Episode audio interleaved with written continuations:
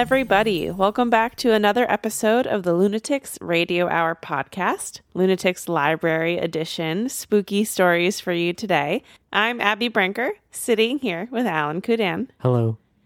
And today we present for you Jekyll and Hyde themed stories. You know, it's kind of hard to imagine what a story about Jekyll and Hyde would be.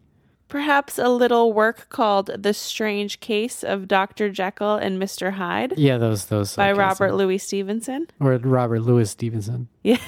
By, so, b- by the way, did we? I don't know if we talked about this on the main episode, but my first introduction to Robert Louis Stevenson was not through any of his works. It was through the game Time Splitters. No, you didn't you did not mention that. Well, the Time Splitters is an amazing game. Uh, it, it was back in the PS2 days. Uh, you a bunch of friends get together, play first person shooter. Uh, but you make custom maps. It was great. But the, one of the main draws of this game Yeah. was it had like 10 billion characters. And one of the characters, starting in either the second, I think the second game, maybe the third, if I'm getting, it's been a while, is Robot Louis Stevenson, who's like this little steampunk robot that would run around and shoot people. And it was just the author? No, it's just a little robot, but it was a play on words. Oh. Oh, I see. Yeah, Robot Louis Stevenson. Very What- cute. What a guy. there you go. I really hope they bring Time Splitters back.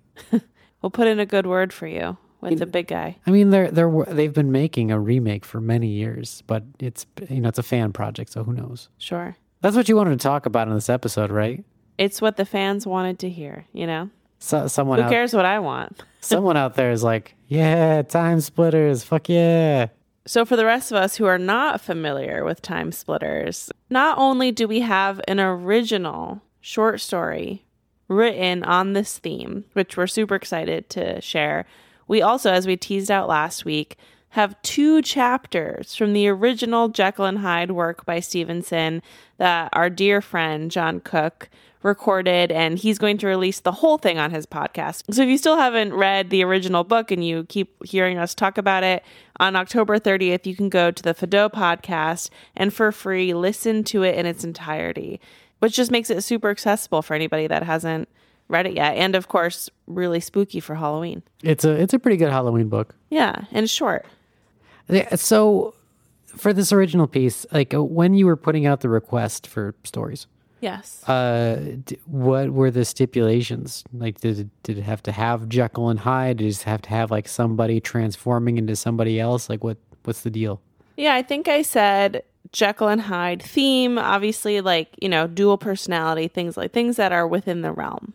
It doesn't need to be a retelling of the exact Jekyll and Hyde story, but you know, you're familiar with the twist and that's something to play with. I am familiar with the twist. You're familiar with the twist is that they're the same person. Sorry for the spoilers. Well, you've already spoiled it last week. Sorry to, to anyone who didn't catch that last week when Alan said the same thing. That's true. I'm sorry.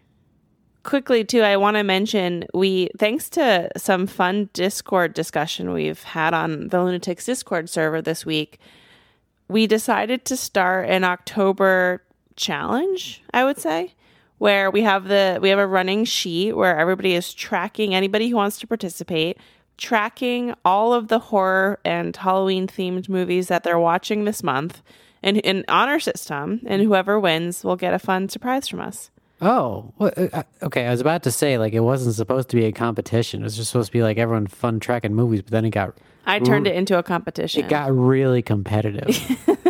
so yeah, we're we're cranking away and watching these movies, which is a lot of fun. so right before we are recording this, we actually sat down, had a lovely fall themed dinner because that's when I really come alive as a chef is in the autumn. Quite the uh, autumnal harvest you that's put together.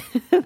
we had some squash dishes and we put on a random horror movie that we watched on Hulu. We like thought about which random horror movie to watch for several minutes and we picked one called Shortcut and we're about halfway through we had to pause to record. But it's just fun for that. You know, it's like inspiring to we know which ones we're to hit this month. You know, we're we're always to hit Halloween and the classics. But it's kind of fun to like throw in some random horror movies this month because there's kind of this like background challenge. I feel like we're going to see a lot of stuff that we wouldn't normally see. Honestly, watching movies blind is one of my favorite things. When you know absolutely nothing about it, you make your decision solely on either the name or the cover art. And sometimes you don't even get the cover art. Someone's like, name? Cool, let's do it. Yeah, we when we were browsing before, there was one I I wanted to watch. I just felt called to it, and you were like, "What makes you want to watch this?" And I feel like I couldn't really answer it, but there is something about cover art that like appeals to, it like makes me feel like, oh, I have a sense of what kind of scary this is going to be. You know? Yeah, this one, the whole cover art was an old bus driving. Yeah, we felt like it was safe, but it turned out to be kind of creepy. It, it, yeah, yeah. So I mean, who knows? We're we're halfway through. We're really putting the cart before the horse here. but people don't care about what may or may not be. They care about Jekyll and Hyde stories. I care about what is. Anyway, if you want to join the challenge, reach out, let us know, and we'll get you added to the tracker. But let's get on to today's feature presentation, shall we? All right, here we go. Kicking us off today, we have a returning writer, one of our favorite authors, Eve S. Evans. She's a very prolific writer. She's an incredible writer. We absolutely love anytime she gets in contact with us and, you know, graces us with one of her stories. So I just want to also mention quickly if you like her work as much as we do, you can check out her latest thriller on Amazon, Beneath the Water. She also has some I was looking at her her Amazon page, so many books and they all look super interesting. They have speaking of cover art, very compelling cover art. There's also some like compendiums of ghost stories that she's worked on, so check her out on Amazon. You can also check her out on Instagram at eves.evansauthor. And I'm going to stop there and let the story speak for itself. I'm very excited. Here we go. New Girl, written by Eve S. Evans, read by Sarah Luke. Elle checked the time on her phone and grimaced, cursing softly under her breath. She had to get to work.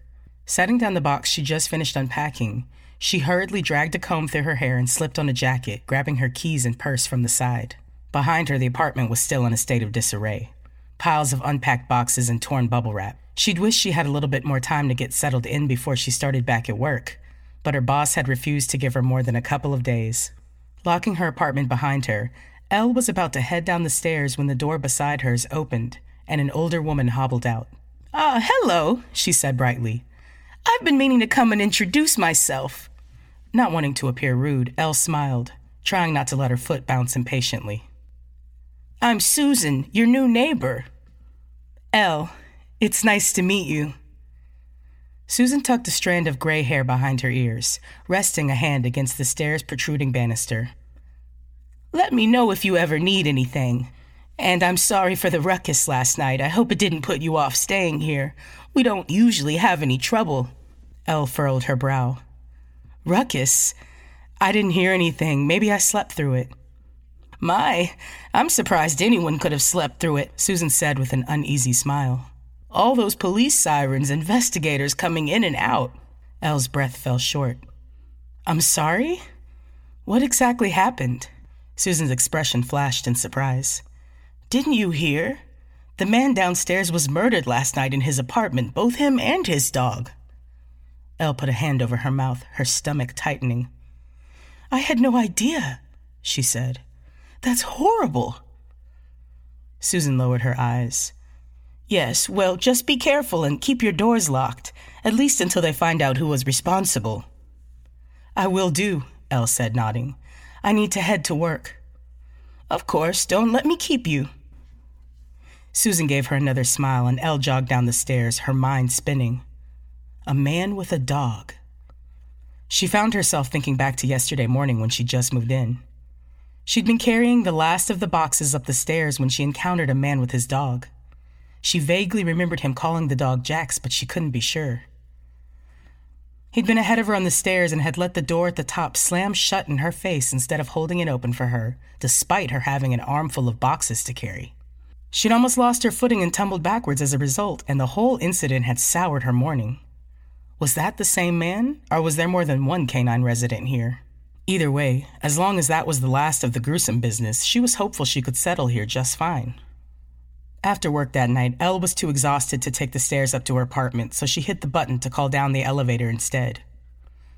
While the complex was generally clean and well kept, there was a faint veneer of dust and grime in the corners and along the skirting that she noticed while she was waiting in the lobby. The elevator arrived with a cacophony of creaks and groans, and Elle shifted her feet as the doors finally slid open. Two figures were already inside, neither of whom she recognized. A man wearing a suit, his tie sitting askew, and a bright lipstick smudge sitting on his cheek, and a woman with curly blonde hair. The woman brazenly adjusted her dress, barely sparing Elle a glance as she walked out of the elevator, throwing her hair over her shoulder. She glanced back once to throw the man a wink before disappearing through the front doors. At the same time, another woman passed into the complex, and the man inside the elevator straightened his tie, hastily wiping a hand over his cheek to clear away the lipstick stain. The woman offered Elle a faint smile as the two of them stepped into the elevator together. Oh, you just got back too? she said to the man, kissing him on the lips. He nodded, massaging her shoulders gently. Elle could tell he was trying to avoid her gaze after what she'd just witnessed. She turned away from them, clenching her jaw and keeping quiet. The woman seemed unaware of the tension inside the elevator as Elle shifted her feet, watching the buttons light up as they passed each floor. As soon as they reached the third floor, Elle bustled out before the other two, hearing them step out behind her. That meant the two of them must be her neighbors on the other side. She slipped into her apartment before they could say anything to her. She wasn't sure she'd be able to stay quiet after seeing the man so blatantly cheat on his wife. It wasn't her business anyway. The following morning, Elle switched on the news as she was brushing her teeth getting ready for work. She'd been kept awake most of the night listening to sirens screech through the city, and after staring at the ceiling until the early hours of the morning, she'd finally decided to just get up. A breaking news broadcast flagged up on the screen and she almost choked on her toothpaste. Brutal murder in Holbrook. She turned the volume up, listening to the news anchor's report. A woman was found in the early hours of this morning brutally strangled in an alleyway near Holbrook City Square. Officers have yet to release the identity of the woman, but are calling for any potential witnesses who were in the area between the hours of 2 to 5 a.m. Elle shook her head, leaving the television playing in the background as she went to spit out her toothpaste. Another murder? She'd moved to Holbrook thinking it would be the perfect place for a new start, somewhere she could learn to be happy. But these murders completely threatened the peace and safety she'd been coveting. Was there a serial killer in the city, or were these two events completely unrelated? The thought made her shudder. Holbrook City Square wasn't that far from the apartment complex either, which meant the killer must have been operating somewhere close to the area. Did that put her and any of the other tenants at risk?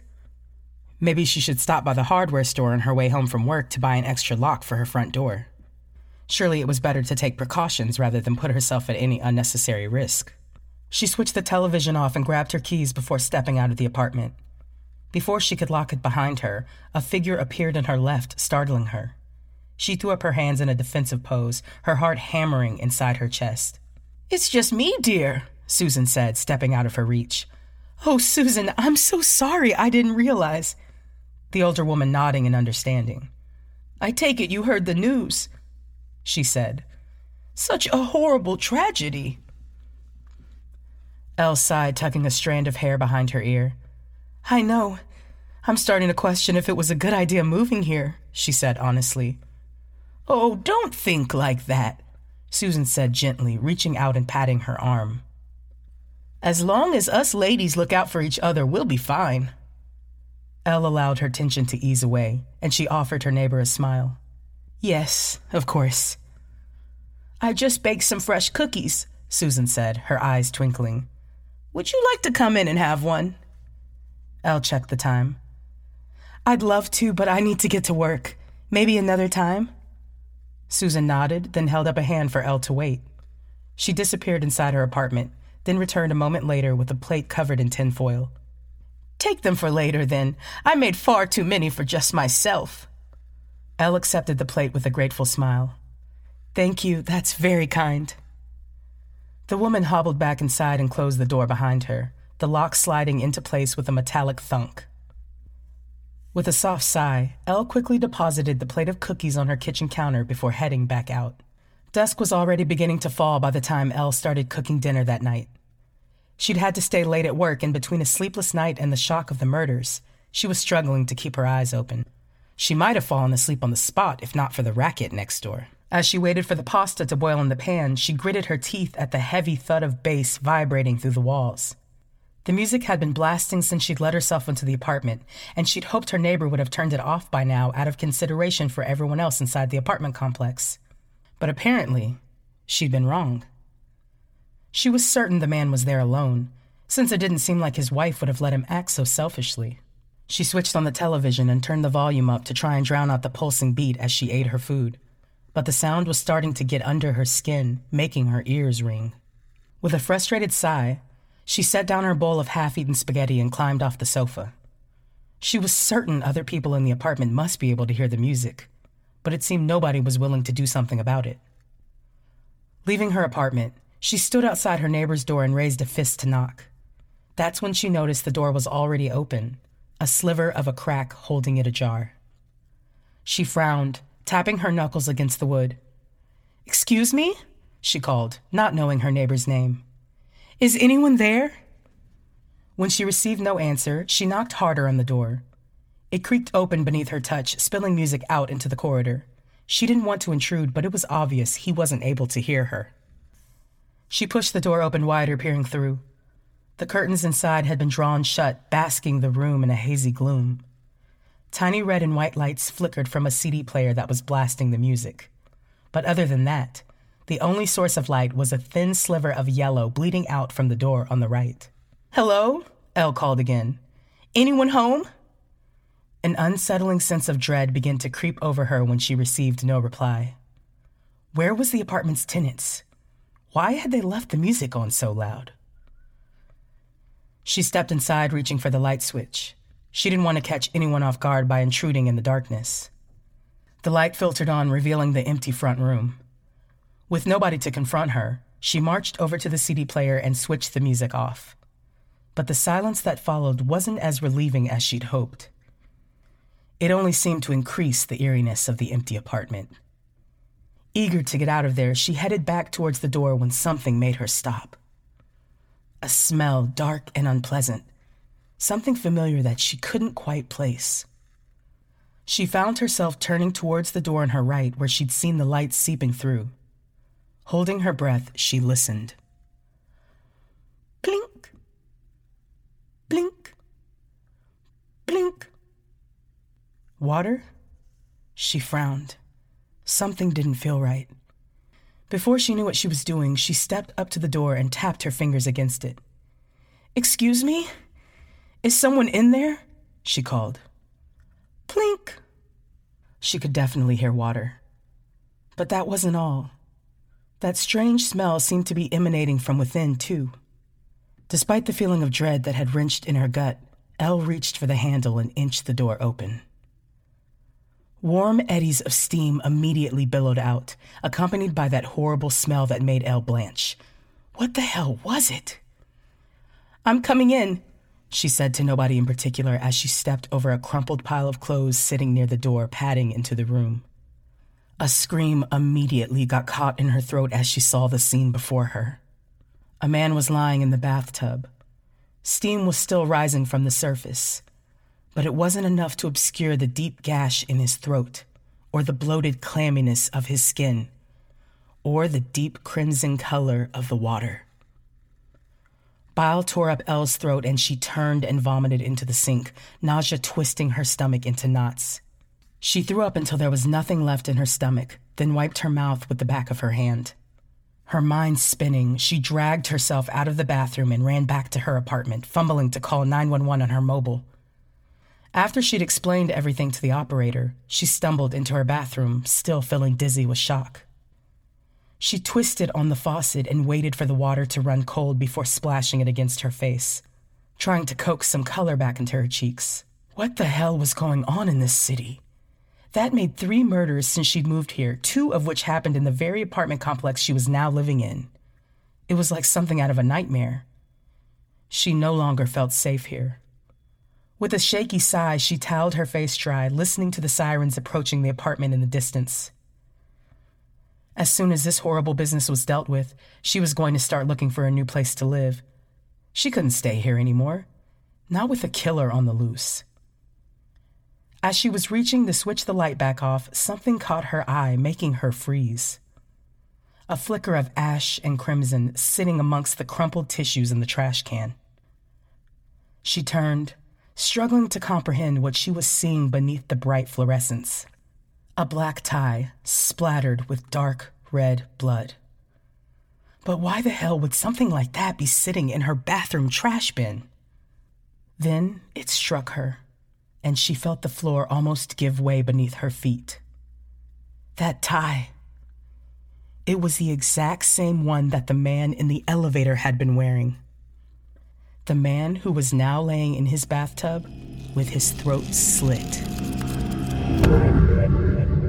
That story left me with shivers along my spine. I, I, I do I do like the twist. Despite knowing the twist of Jekyll and Hyde, I didn't see this coming. Right? How successful was it? Well I thought done. it was great. Well done. yeah.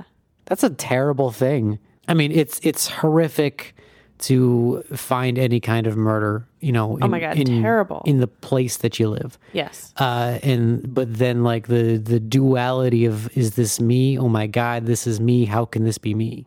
Have you ever seen the film version of Chicago the musical? Yes. Do you remember the opening sequence with Catherine Zeta Jones? Yeah, Mister Cellophane. No, it starts with a song called All That Jazz. And anyway, the point is, she has this like moment where she says she blacked out, but she like kills uh, her sister, I think, and her husband because they're having, he's cheating with her sister. But it, it has this moment where she's like washing the blood off her hands in the sink. oh, I remember that. You do? Yeah. So it kind of like had that kind of like moment. Like that's what it called to my brain a little bit, but obviously not like a quirky musical version, more like a, a horror version. I, I liked Eve's version a lot more. Oh, I, yeah. I mean, Eve is, as we've said before, excellent. I would highly encourage you, especially this time of year, to check out again all of her books on Amazon. This is, I mean, for us, horror is all year round. But if you're looking to get into something extra spooky this month, Eve S. Evans on Amazon, and of course we'll we'll link it in the description. And of course, as literally always, our friend Sarah Luke did an amazing job. If you're not following her already somehow, which would be surprising to me since we we are so integrated into each other's creative lives, but follow her on Instagram, Sarah Sarah Luke 25.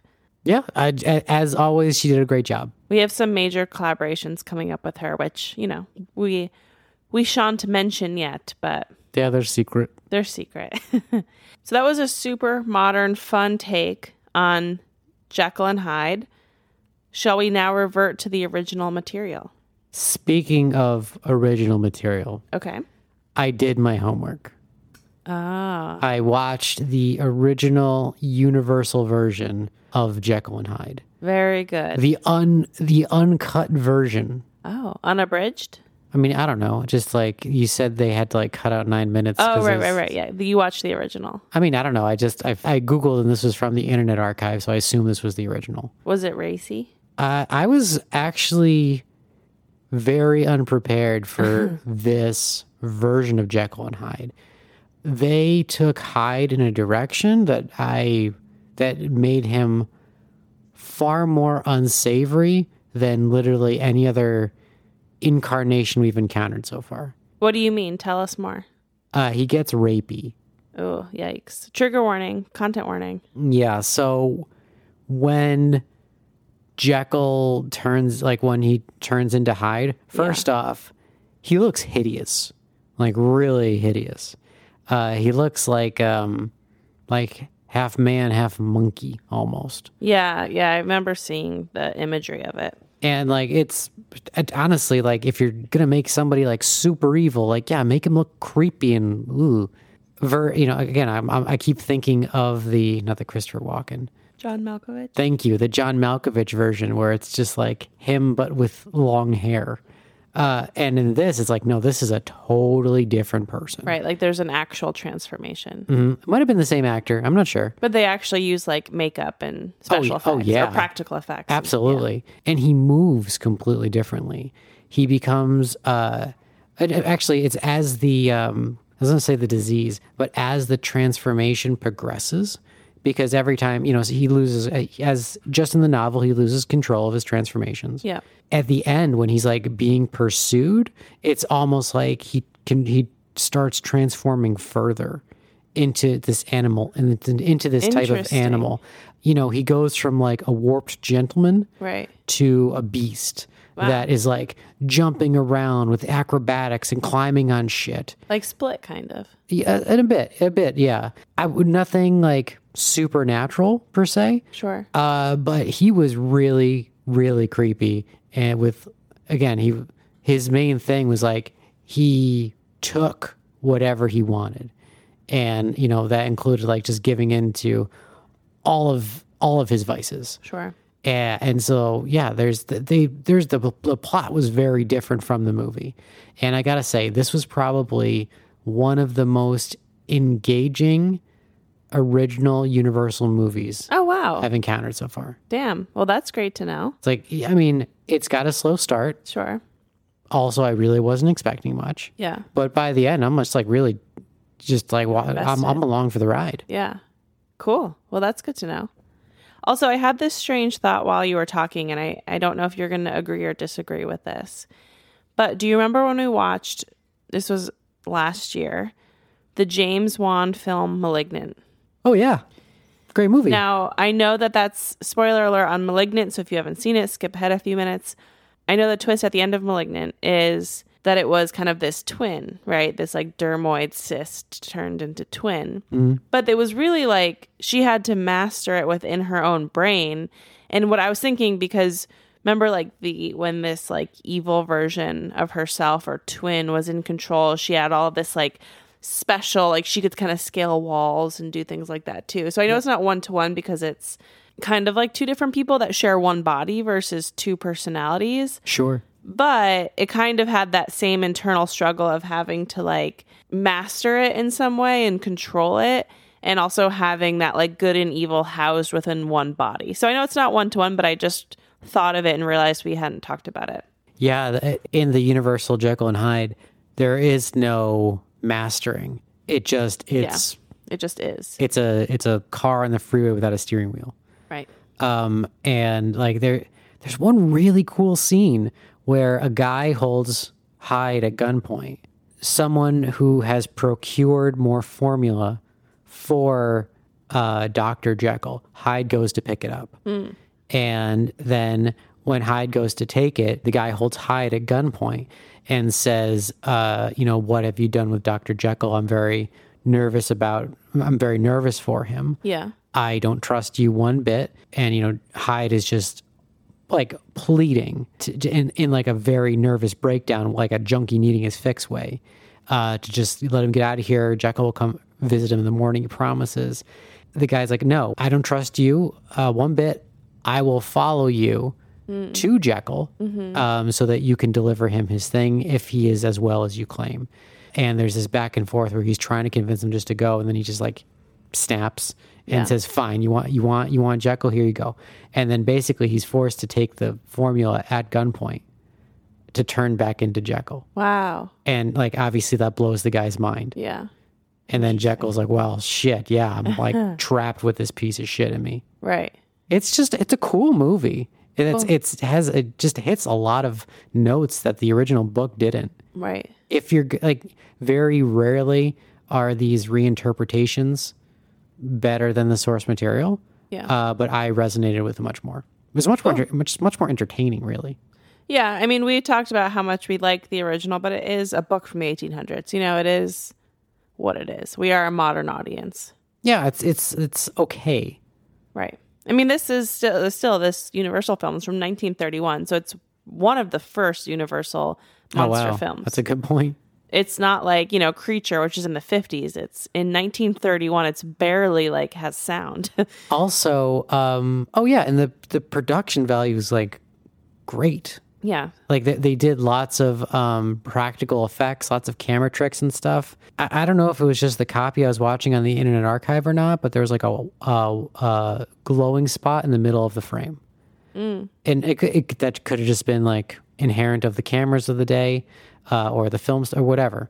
I want to say that this was deliberate because they kept using it in such a creepy way. Like the character's face would be in the hotspot Interesting. and just like seeing Hyde's face just like kind of illuminated in like a dark alley when but that and that's simply just like the uh, the camera doing that. right. It was it's cool. Yeah, that is cool. It's interesting. Or I could. I wonder if it was just like a technical limitation of the camera that they like accepted and played into. You know. I mean, just this is me just spitballing here, but you know, old lenses vignette like crazy. Yeah. Uh, I wonder, but, but this is more pronounced than I've seen. Like I'm thinking of like the Great Train Robbery didn't have this bad. Right. But anyways, uh, we're we're getting sidetracked. Yeah. we've teased John's rendition of Jekyll and Hyde long enough, Far too long. and while I found the source material maybe not quite as engaging as the Universal film, it's still such a fun read, and just like it's one of those things you just should check off your list. Absolutely. And of course, John brings new life to it, right? New energy to it. And this is yet another tease, really, because this is chapter one and two. And again, there's 10 chapters in the book. So head over to Fido on October 30th for the entirety of the saga. But without further ado, It, well, well, slightly more ado. okay. After listening to this, you will have gotten through 20% of the chapters. Yeah, Might as well finish it out. might as well. Head over to Fido. Head over to Fido. Okay, now without further ado, let's roll the tape. The Strange Case of Dr. Jekyll and Mr. Hyde. Written by Robert Louis Stevenson. Read by John C. Cook. Story of the Door. Mr. Utterson, the lawyer, was a man of a rugged countenance that was never lighted by a smile, cold, scanty, and embarrassed in discourse, backward in sentiment, lean, long, dusty, dreary, and yet somehow lovable. At friendly meetings, and when the wine was to his taste, something eminently human beaconed from his eye. Something indeed which never found its way into his talk, but which spoke not only in these silent symbols of the after dinner face, but more often and loudly in the acts of his life. He was austere with himself, drank gin when he was alone to mortify a taste for vintages, and though he enjoyed the theatre, had not crossed the doors of one for twenty years. But he had an approved tolerance for others, sometimes wondering, almost with envy, at the high pressure of spirits involved in their misdeeds, and in any extremity inclined to help rather than to reprove. I incline to Cain's heresy, he used to say quaintly. I let my brother go to the devil in his own way. In this character, it was frequently his fortune to be the last reputable acquaintance and the last good influence in the lives of down-going men. And to such as these, so long as they came about his chambers, he never marked a shade of change in his demeanor. No doubt the feat was easy to Mr. Utterson, for he was undemonstrative at the best, and even his friendship seemed to be founded in a similar catholicity of good nature. It is the mark of a modest man to accept his friendly circle ready made from the hands of opportunity, and that was the lawyer's way. His friends were those of his own blood, or those whom he had known the longest. His affections, like ivy, were the growth of time. They implied no aptness in the object. Hence, no doubt, the bond that united him to Mr. Richard Enfield, his distant kinsman, the well-known man about town. It was a nut to crack for many what these two could see in each other, or what subject they could find in common. It was reported by those who encountered them in their Sunday walks that they said nothing, looked singularly dull, and would hail with obvious relief the appearance of a friend. For all that, the two men put the greatest store by these excursions, counted them the chief jewel of each week, and not only set aside occasions of pleasure, but even resisted the calls of business that they might enjoy them uninterrupted. It chanced on one of these rambles that their way led them down a by street in a busy quarter of London. The street was small and what is called quiet, but it drove a thriving trade on the weekdays. The inhabitants were all doing well, it seemed, and all emulously hoping to do better still, and laying out the surplus of their grains in coquetry, so that the shop fronts stood along the thoroughfare with an air of invitation, like rows of smiling saleswomen. Even on Sunday, when it veiled its more florid charms and lay comparatively empty of passage, the street shone out in contrast to its dingy neighborhood, like a fire in a forest, and with its freshly painted shutters, well polished brasses, and general cleanliness and gaiety of note, instantly caught and pleased the eye of the passenger. Two doors from one corner, on the left hand going east, the line was broken by the entry of a court, and just at that point a certain sinister block of building thrust forward its gable on the street. It was two stories high, showed no window, Nothing but a door on the lower story and a blind forehead of discolored wall on the upper, and bore in every feature the marks of prolonged and sordid negligence. The door, which was equipped with neither bell nor knocker, was blistered and disdained. Tramps slouched into the recesses and struck matches on the panels. Children kept shop upon the steps.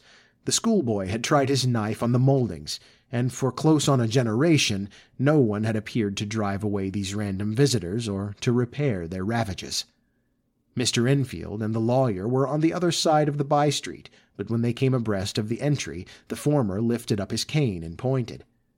Did you ever remark that door? he asked, and when his companion had replied in the affirmative, It is connected in my mind, added he, with a very odd story.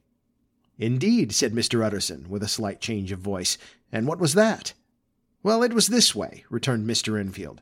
I was coming home from some place at the end of the world about three o'clock of a black winter morning, and my way lay through a part of town where there was literally nothing to be seen but lamps. Street after street, and all the folks asleep. Street after street, all lighted up as if for a procession, and all as empty as a church. Till at last I got into that state of mind when a man listens, and listens, and begins to long for the sight of a policeman. All at once I saw two figures, one a little man who was stumping along eastward at a good walk, and the other a girl of maybe eight or ten who was running as hard as she was able down a cross street. Well, sir, the two ran into one another naturally enough at the corner, and then came the horrible part of the thing, for the man trampled calmly over the child's body and left her screaming on the ground. It sounds nothing to hear, but it was hellish to see. It wasn't like a man, it was like some damn juggernaut. I gave a few hello, took to my heels, collared my gentleman, and brought him back to where there was already quite a group about the screaming child. He was perfectly cool and made no resistance, but gave me one look, so ugly that it brought out the sweat on me like running. The people who had turned out were the girl's own family, and pretty soon the doctor for whom she had been sent put in his appearance. Well, the child was not much the worse, more frightened, according to the sawbones, and there you might have supposed would be an end to it. But there was one curious circumstance. I had taken a loathing to my gentleman at first sight, so had the child's family, which was only natural. But the doctor's case was what struck me. He was the usual cut and dry apothecary of no particular age and color, with a strong Edinburgh accent and about as emotional as a bagpipe. Well, sir, he was like the rest of us. Every time he looked at my prisoner, I saw that Sawbones turn sick and white with the desire to kill him. I knew what was in his mind, just as he knew what was in mine, and killing being out of the question, we did the next best. We told the man that we could and would make such a scandal out of this as should make his name stink from one end of London to the other. If he had any friends or any credit, we undertook that he should lose them. And all the time, as we were pitching it in red hot, we were keeping the women off of him as best we could, for they were as wild as harpies. I never saw a circle of such hateful faces, and there was the man in the middle with a kind of black, sneering coolness. Frightened, too, I could see that, but carrying it off, sir, really like Satan. If you choose to make a capital out of this accident, said he, I'm naturally helpless. No gentleman but wishes to avoid a scene, says he. Name your figure. Well, we screwed him up to a hundred pounds for the child's family.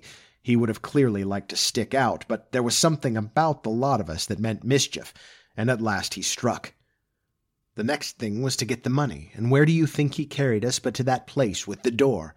Whipped out a key, went in, and presently came back with the matter of ten pounds in gold and a check for the balance on Coutts's, drawn payable to bearer and signed with a name that I can't mention. Though it's one of the points of my story, but it was a name at the very least well known and often printed. The figure was stiff, but the signature was good for more than that if it was only genuine. I took the liberty of pointing out to my gentleman that the whole business looked apocryphal, and that a man does not, in real life, walk into a cellar door at four in the morning and come out with another man's cheque for close upon a hundred pounds. But he was quite easy in sneering. Set your mind at ease, says he. I will stay with you till the banks open and cash the cheque myself.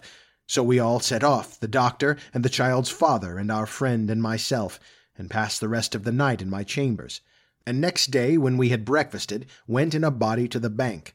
I gave in the check myself, and said I had every reason to believe it was a forgery. Not a bit of it. The check was genuine. Tut, tut, said Mr. Utterson. I see you feel as I do, said Mr. Enfield.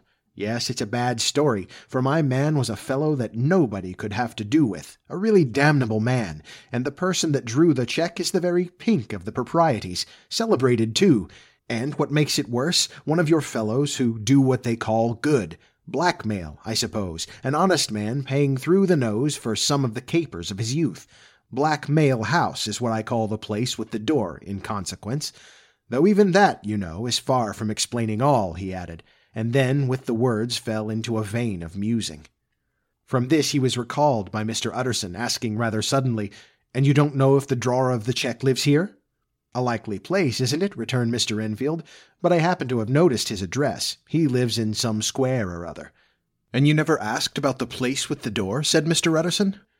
No, sir, I had a delicacy, was the reply. I feel very strongly about putting questions. It partakes too much of the style of the day of judgment. You start a question, and it's like starting a stone.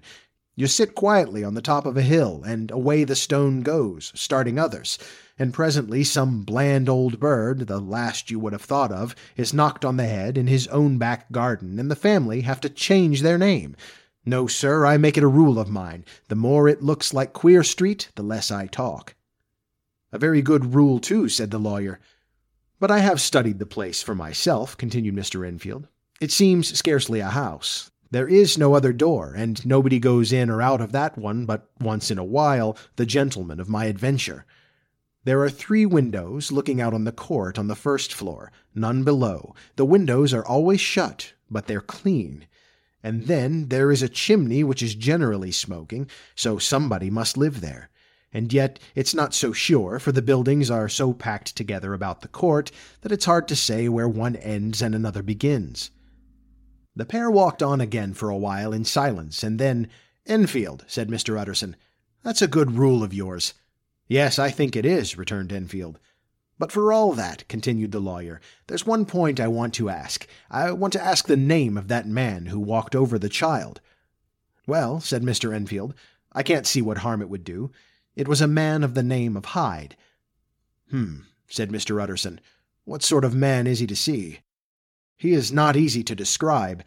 There is something wrong with his appearance, something displeasing, something downright detestable. I never saw a man I so disliked, and yet I scarce know why. He must be deformed somewhere. He gives a strong feeling of deformity, although I couldn't specify the point. He's an extraordinary looking man, and yet I really can name nothing out of the way. No, sir, I can make no hand of it. I can't describe him. And it's not want of memory, for I declare I can see him in this moment. Mr. Utterson again walked some way in silence and obviously under a weight of consideration. You're sure he used a key? he inquired at last. My dear sir, began Enfield, surprised out of himself. Yes, I know, said Utterson. I know it must seem strange. The fact is, if I do not ask you the name of the other party, it is because I know it already. You see, Richard, your tale has gone home. If you have been inexact in any point, you had better correct it. I think you might have warned me, returned the other with a touch of sullenness, but I have been pedantically exact, as you call it. The fellow had a key, and what's more, he has it still. I saw him use it not a week ago. Mr. Utterson sighed deeply, but said never a word, and the young man presently resumed. Here is another lesson to say nothing, said he. I am ashamed of my long tongue. Let us make a bargain never to refer to this again. With all my heart, said the lawyer. I shake hands on that, Richard. The Search for Mr. Hyde. That evening, Mr. Utterson came home to his bachelor house in somber spirits and sat down to dinner without relish. It was his custom of a Sunday, when this meal was over, to sit close by the fire, a volume of some dry divinity on his reading desk, until the clock of the neighboring church rang out the hour of twelve, when he would go soberly and gratefully to bed. On this night, however, as soon as the cloth was taken away, he took up a candle and went into his business room. There he opened his safe, took from the most private part of it a document endorsed on the envelope as Dr. Jekyll's will, and sat down with a clouded brow to study its contents. The will was holograph, for Mr. Utterson, though he took charge of it now that it was made, had refused to lend the least assistance in the making of it. It provided not only that, in the case of the decease of Henry Jekyll, M.D., D.C.L., L.L.D., F.R.S., etc., all his possessions were to pass into the hands of his friend and benefactor Edward Hyde, but that in case of Dr. Jekyll's disappearance or unexplained absence for any period exceeding three calendar months, the said Edward Hyde should step into the said Henry Jekyll's shoes without further delay and free from any burthen or obligation beyond the payment of a few small sums to the members of the doctor's household. This document had long been the lawyer's eyesore. It offended him both as a lawyer and as a lover of the sane and customary sides of life, to whom the fanciful was the immodest. And hitherto it was his ignorance of Mr. Hyde that had swelled his indignation now, by a sudden turn, it was his knowledge. It was already bad enough when the name was but a name of which he could learn no more. It was worse when it began to be clothed upon with detestable attributes, and out of the shifting, insubstantial mists that had so long baffled his eye, there leapt up the sudden, definite presentment of a fiend. I thought it was madness, he said, as he replaced the obnoxious paper in the safe, and now I begin to fear it is disgrace. With that he blew out his candle, put on a greatcoat, and set forth in the direction of Cavendish Square, that citadel of medicine, where his friend, the great Dr. Lanyon, had his house and received his crowding patients. If anyone knows, it will be Lanyon, he had thought. The solemn butler knew and welcomed him. He was subjected to no stage of delay, but ushered direct from the door to the dining room where Dr. Lanyon sat alone over his wine. This was a hearty, healthy, dapper, red faced gentleman, with a shock of hair prematurely white, and a boisterous and decided manner. At the sight of Mr. Utterson, he sprang up from his chair and welcomed him with both hands. The geniality, as was the way of the man, was somewhat theatrical to the eye, but it reposed on genuine feeling.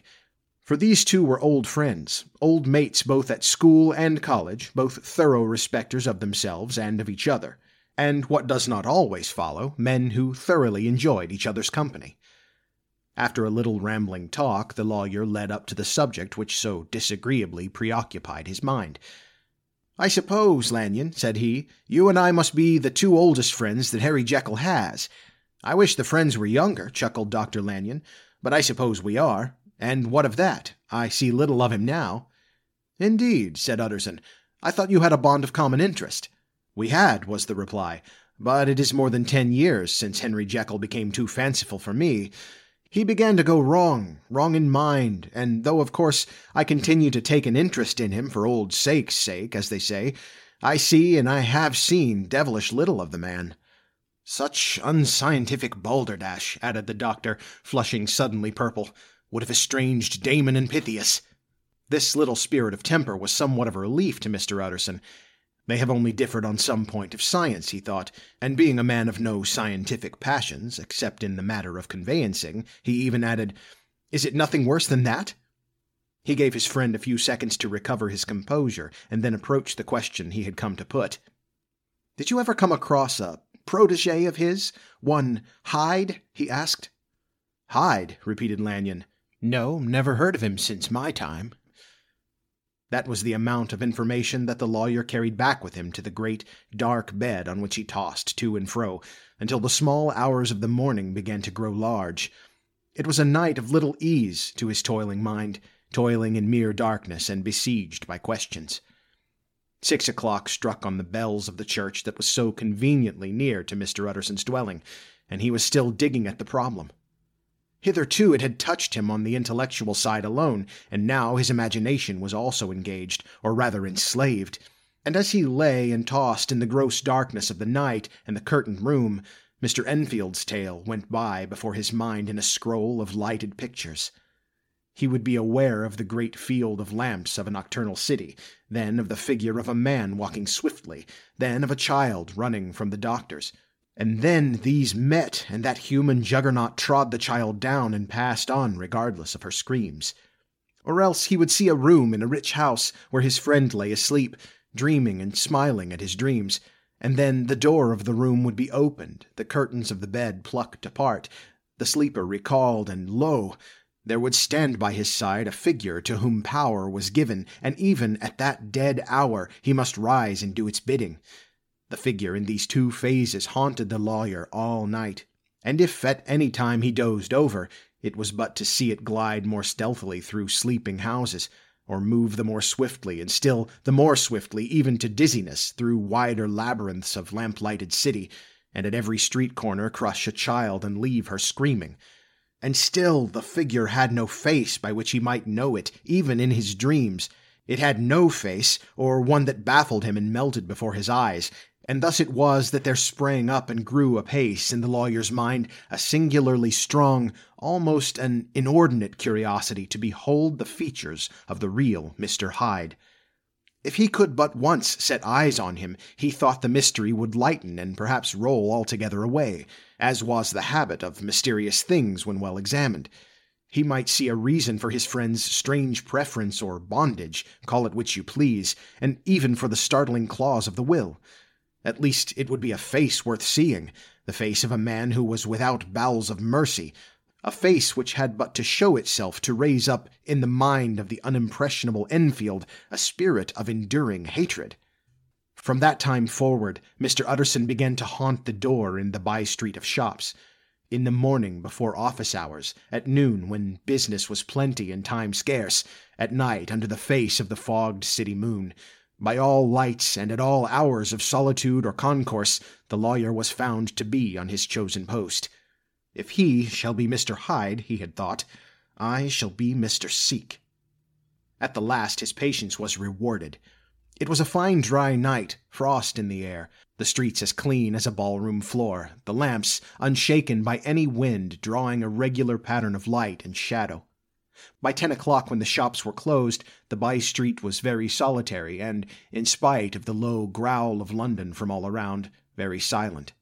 Small sounds carried far, domestic sounds out of the houses were clearly audible on either side of the roadway, and the rumor of the approach of any passenger preceded him by a long time. Mr. Utterson had been some minutes at his post when he was aware of an odd, light footstep drawing near, in the course of his nightly patrols, he had long grown accustomed to the quaint effect with which the footfalls of a single person, while he is still a great way off, suddenly spring out distinct from the vast hum and clatter of the city.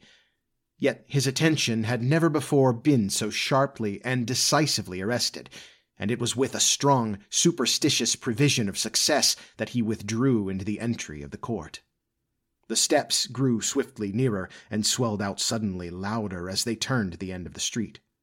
The lawyer, looking forth from the entry, could soon see what manner of man he had to deal with. He was small and very plainly dressed, and the look of him, even at that distance, went somehow strongly against the watcher's inclination. But he made straight for the door, crossing the roadway to save time, and as he came, he drew a key from his pocket like one approaching home. Mr. Utterson stepped out and touched him on the shoulder as he passed. Mr. Hyde, I think.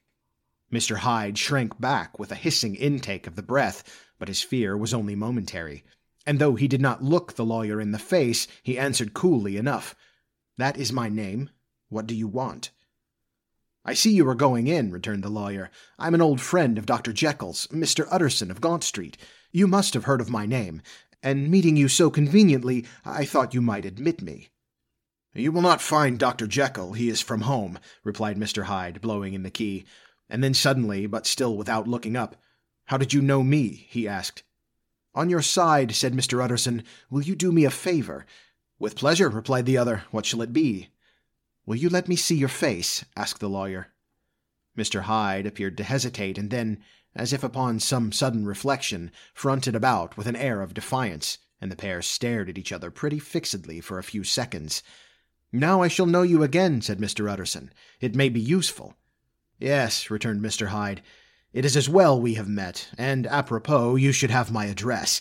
And he gave a number of a street in Soho.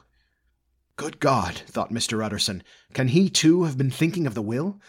But he kept his feelings to himself and only grunted in acknowledgment of the address. And now, said the other, how did you know me? By description, was the reply. Whose description? We have common friends, said Mr. Utterson. Common friends, echoed Mr. Hyde a little hoarsely. Who are they? Jekyll, for instance, said the lawyer. He never told you, cried Mr. Hyde with a flush of anger. I did not think you would have lied. Come, said Mr. Utterson, that is not fitting language. The other snarled aloud into a savage laugh, and the next moment, with extraordinary quickness, he had unlocked the door and disappeared into the house. The lawyer stood a while when Mr. Hyde had left him, the picture of disquietude. Then he began slowly to mount the street, pausing every step or two and putting his hand to his brow like a man in mental perplexity. The problem he was thus debating as he walked was one of a class that is rarely solved. Mr. Hyde was pale and dwarfish. He gave an impression of deformity without any nameable malformation. He had a displeasing smile. He had borne himself to the lawyer with a sort of murderous mixture of timidity and boldness, and he spoke with a husky, whispering, and somewhat broken voice.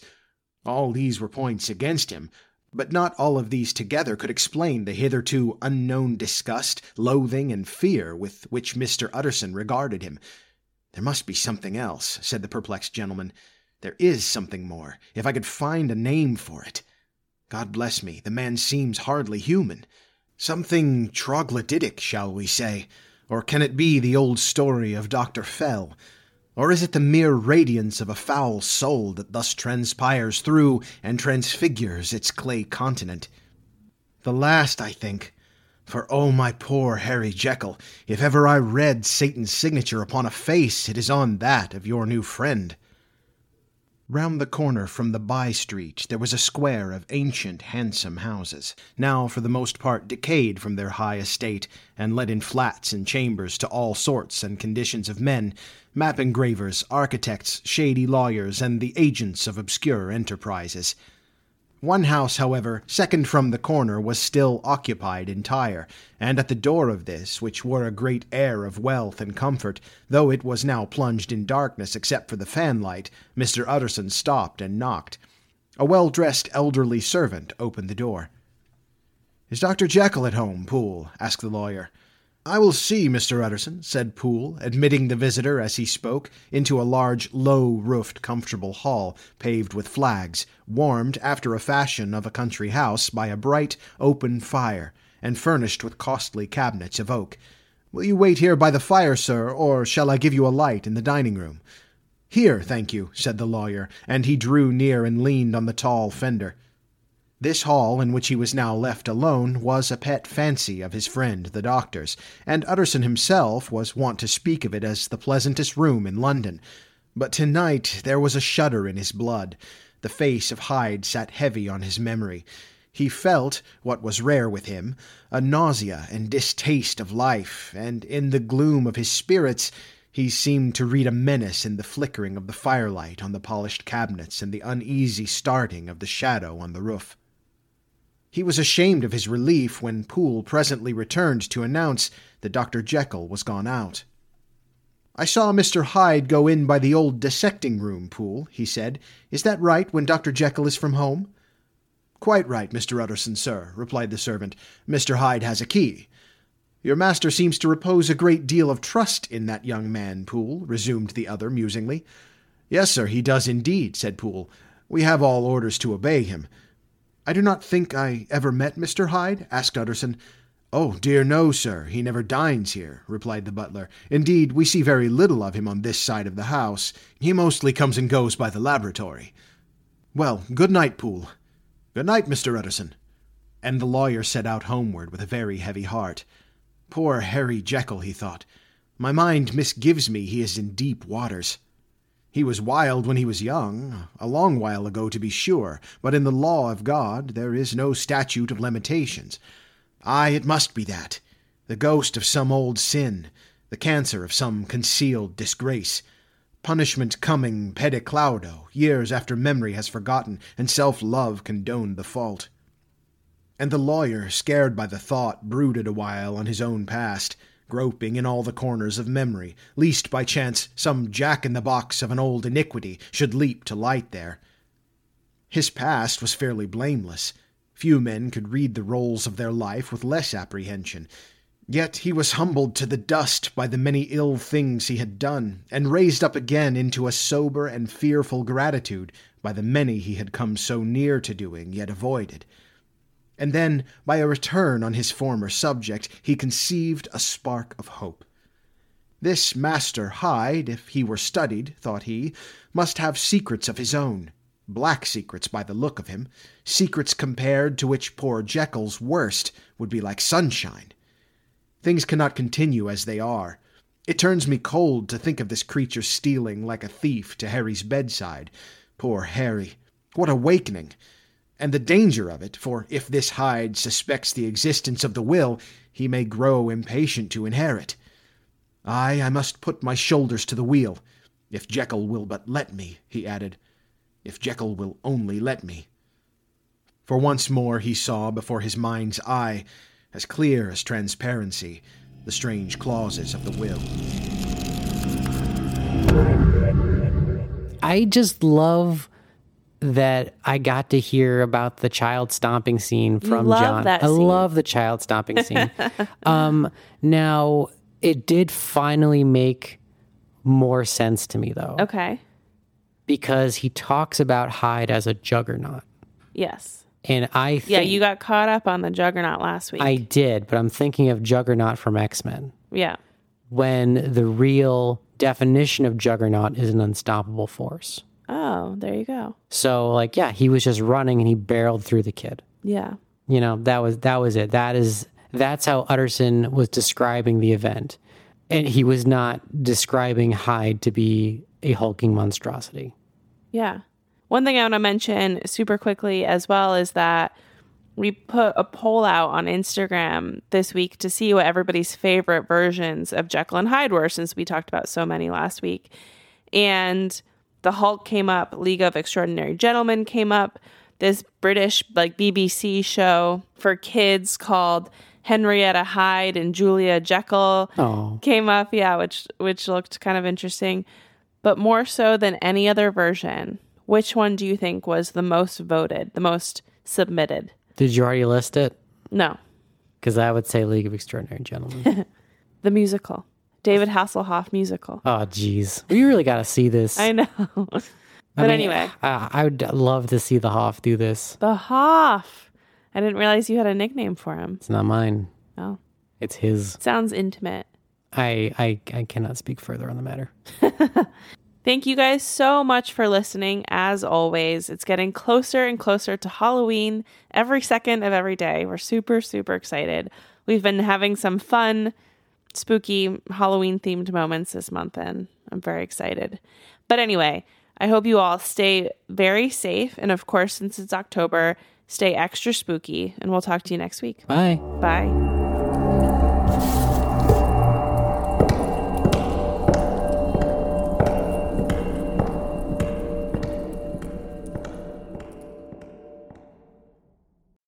Thanks for listening. If you'd like some bonus content, consider supporting us on Patreon to access our patron exclusive podcast, Horror Movie Club. Also, head to lunaticsproject.com to check out our spooky merch and apparel. You can find us at Lunatics Project on Twitter and TikTok, and The Lunatics Project on Instagram and YouTube, where you'll find our short horror films, cemetery tours, and so much more. And please rate and review. A little feedback goes a long way to help us grow and get more content out there. Our cover art is by Pilar Kep, and musical bumpers are by Michaela Papa and Jordan Moser.